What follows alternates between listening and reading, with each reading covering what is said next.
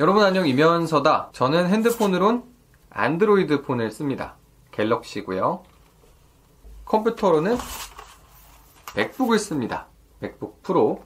그래서 2년 넘게 쓰고 있습니다.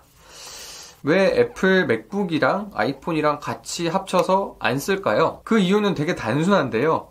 아직까지 랩탑 중에는 제가 쓰기에 맥북만한 거를 찾지 못해서 그렇고, 그런데 아이폰을 쓰자니 아이폰이 해결할 수 없는 엄청난 결점이 있어서 그렇습니다. 바로 녹음 기능 때문에 그렇습니다. 아시다시피 아이폰은 녹음 기능이 통화 중 녹음 기능이 제대로 돌아가질 않아요. 그런데 갤럭시는 다 내장이 돼 있기 때문에 자동으로 녹음을 틀어 놓으면은 매 통화마다 자동 녹음 기능까지 돌아갈 수 있도록 할 수가 있죠. 그래서 이게 엄청난 차이를 만들어냅니다. 뭐 이게 사람마다 다를 수는 있지만 저는 그래도 이 녹음 기능이라는 거는 대한민국에서 살아간다면 놓치면은 안 되는 좋은 기능이라고 생각을 하는데요. 어, 통화 중 녹음이 아이폰에서 되지 않는 이유는 미국의 꽤 여러 주에서 이 동의 없는 통화 중 녹음 기능을 위법하다고 보고 있기 때문에 그렇습니다. 그런데 뭐 한국에는 통신비밀보호법 자체가 대화자 간의 통화 녹음은 불법이라고 보지 않기 때문에 그런 것들이 개의치 않고 바로 녹음을 할 수 있어서 저희도 제한되지 않고 그런 기능을 사용할 수 있는 겁니다. 얼마 전에 제 친한 친구가 임대차 분쟁에 또 휘말려서 저한테 몇 가지 질문을 했었는데 그 중에서 가장 쟁점이 됐던 것도 임대인이 말을 바꿨다 였어요. 임대인이 특정 날짜까지 짐을 빼면은 보증금을 돌려주기로 이야기를 했었는데 만기보다 일찍 짐을 빼고서 서로 의사합치가 된 걸로 생각을 하고 있었는데 얘기가 바뀐 거죠. 말이 바뀌었다. 그런데 그 부분에 있어서 녹음을 안 해놔서 통화 녹음을 안 해놨기 때문에 이거 입증할 수 없는 상황에 부딪히게 된 겁니다. 그러니까 이 문제의 당사자들은 어떤 법과 관련된 직업에 종사를 하는 것도 아니었고 뭐 통화 녹음이 꼭 필요한 것도 아니었기 때문에 녹음을 해놓지 않았던 케이스였어요. 근데 이런 경우가 생각보다 굉장히 많고 그리고 이걸 통화 녹음을 해놓지 않음으로 해서 이야기가 바뀌었거나 거짓말을 상대방이 하고 있는데 입증을 못하는 경우가 상당히 많습니다.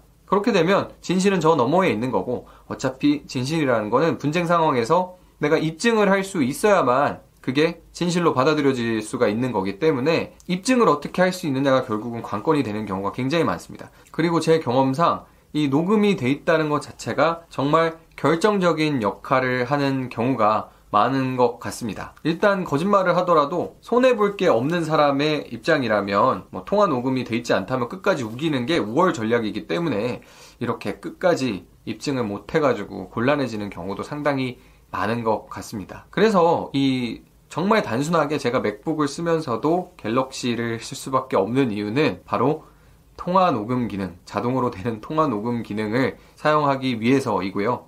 아이폰도 뭐 탈옥이라고 하죠. 여러 가지 방법을 통해서 통화 녹음 기능을 실행할 수도 있다라고는 하지만 당연히 그런 경우에는 보안이라든지 다른 기능적으로 여러 가지 영향이 있기 때문에 정상적인 상황에서 자동으로 통화 녹음을 켤수 있는 중요한 기능 부분을 이용할 수 있다는 점이 노트북은 맥북을 쓰면서도 핸드폰은 안드로이드 폰을 쓰는 이유입니다. 그런데 저도 맥북이랑 아이폰이랑 같이 썼던 적이 있어요. 한 한 달 정도? 예전에 아이폰을 쓰다가 아, 공교롭게도 지금은 스마트폰 사업을 철수를 하려고 하는 이미 했나요? LG의 G6를 바꿔가지고 이용을 하게 됐었는데 뭐 그것도 그렇게 썩 좋은 선택은 아니었다라고 생각을 하지만 그럼에도 불구하고 녹음이 안 되던 아이폰보다는 훨씬 더 녹음이 되는 G6가 나왔습니다.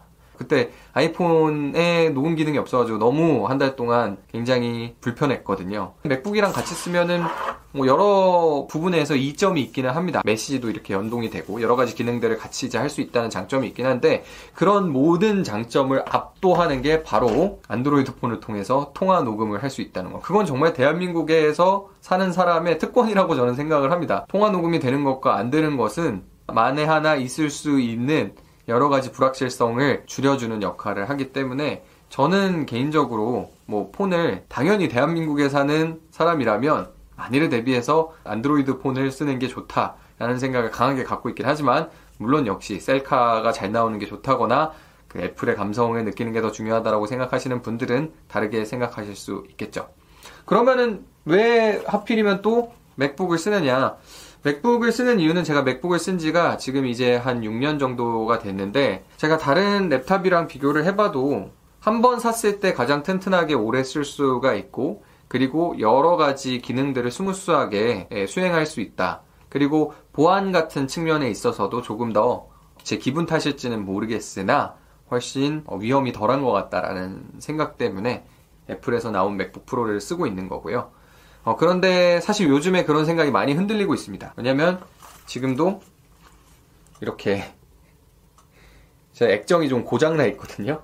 근데 이거 바꾸지 못하고 있는 게 고장 나가지고 가면 액정을 통째로 갈아야 되고 그러면은 막 150만 원 이렇게 달라고 하니까 이거 한 번 깨져가지고 한 차례 바꿨던 적이 있는데 똑같이 또 고장이 나서 지금은 보증 기간도 다 끝나서 생돈을 내고서 바꿔야 되는데 약간 엄두가 나지를 않더라고요. 그런 것 때문에 어, 뭐 하나만 조금 깨져도 너무 부품값이 비싸다라는 단점이 있었고 그런 부분에 있어서 약간 억울하다라는 생각 때문에 어, 지금 심각하게 다음번에는 다른 걸 사야 되나라는 고민을 하고 있습니다. 그리고 처음에 제가 맥북을 샀을 때는 사실 코딩을 조금 배우던 때라서 그때 터미널로 바로 들어가서 코딩을 하는 그 환경 자체가 워낙 편리해서 구매를 했고 실제로 윈도우즈에서 개발을 하려고 하면은 훨씬 더 불편했던 기억이 나는데요. 근데 지금은 또 제가 코딩할 일이 없다 보니까 이걸 꼭 써야 되나라는 생각이 들기는 합니다. 다른 것들 영상 편집이나 포토샵이나 이런 것들이 굉장히 맥북에서는 더 스무스하게 돌아간다는 생각을 하기는 하는데 그런데 제가 또 직업이 영상 편집이나 포토샵 이런 게 아니지 않습니까? 그 포토샵이나 영상 편집 할 일 거의 없거든요. 그러니까 맥북을 과연 쓰는 게 나한테 어떤 의미가 있을까라는 생각을 요새는 좀 돌이켜 하고 있습니다. 근데 그럼에도 불구하고 한 번 샀을 때 되게 튼튼하게 오래 가는 거는 맥북의 큰 장점인 것 같고요. 제가 근데 최근에 한 5, 6년간 맥북이 아닌 다른 랩탑 컴퓨터를 써본 적이 없기 때문에 이제는 슬슬 기변을 하면서 두 개 사이의 차이가 얼마나 있는지 예전에 차이가 있었다면 얼마나 줄어들었는지를 점검하는 시간을 가져야 되지 않을까 생각을 합니다. 근데 또 맥북만한 게 없어서 맥북을 또 쓰게 될 거라고 맥북 이용자들은 계속 이야기를 하더라고요. 아무튼 뭐 맥북을 보면은 저는 다양한 감정이 들기는 합니다. 과연 이거를 계속 쓰는 게 맞느냐? 과연 하, 이게 지금 이만한 게 대체할 게 없어가지고 쓰는 기분이기는 한데 정말 시장에 대체할 게 없느냐 이런 복잡한 생각이 드는데요. 또 너무 한 번 살 때 비싸기도 하고요. 복잡합니다. 그럼에도 불구하고 이 안드로이드 폰을 쓰는 거는 상당히 탁월한 선택이 아닌가 생각을 하고 있습니다. 그래서 오늘은 좀 시덥잖은 얘기이기는 하지만 350만원짜리의 맥북 프로를 살 정도로 애플의 마수에 강하게 빠져 있는 사람이 대체 핸드폰은 왜 그 역작인 아이폰을 쓰지 않는 걸까? 라는 것에 대해서 한번 말씀을 드려봤습니다. 제가 보기엔 합리적인 선택인 것 같아요. 분명히 그럴 만한 이유가 있는 선택인데 각자의 필요에 따라서 쓰면 되지 않을까 싶다가도 그래도 강추드립니다. 앞으로 있을 혹시 모를 일을 대비해서 안드로이드의 통화 녹음 기능 한국에서만 누릴 수 있는 최고의 특권이니까 놓치지 마십시오.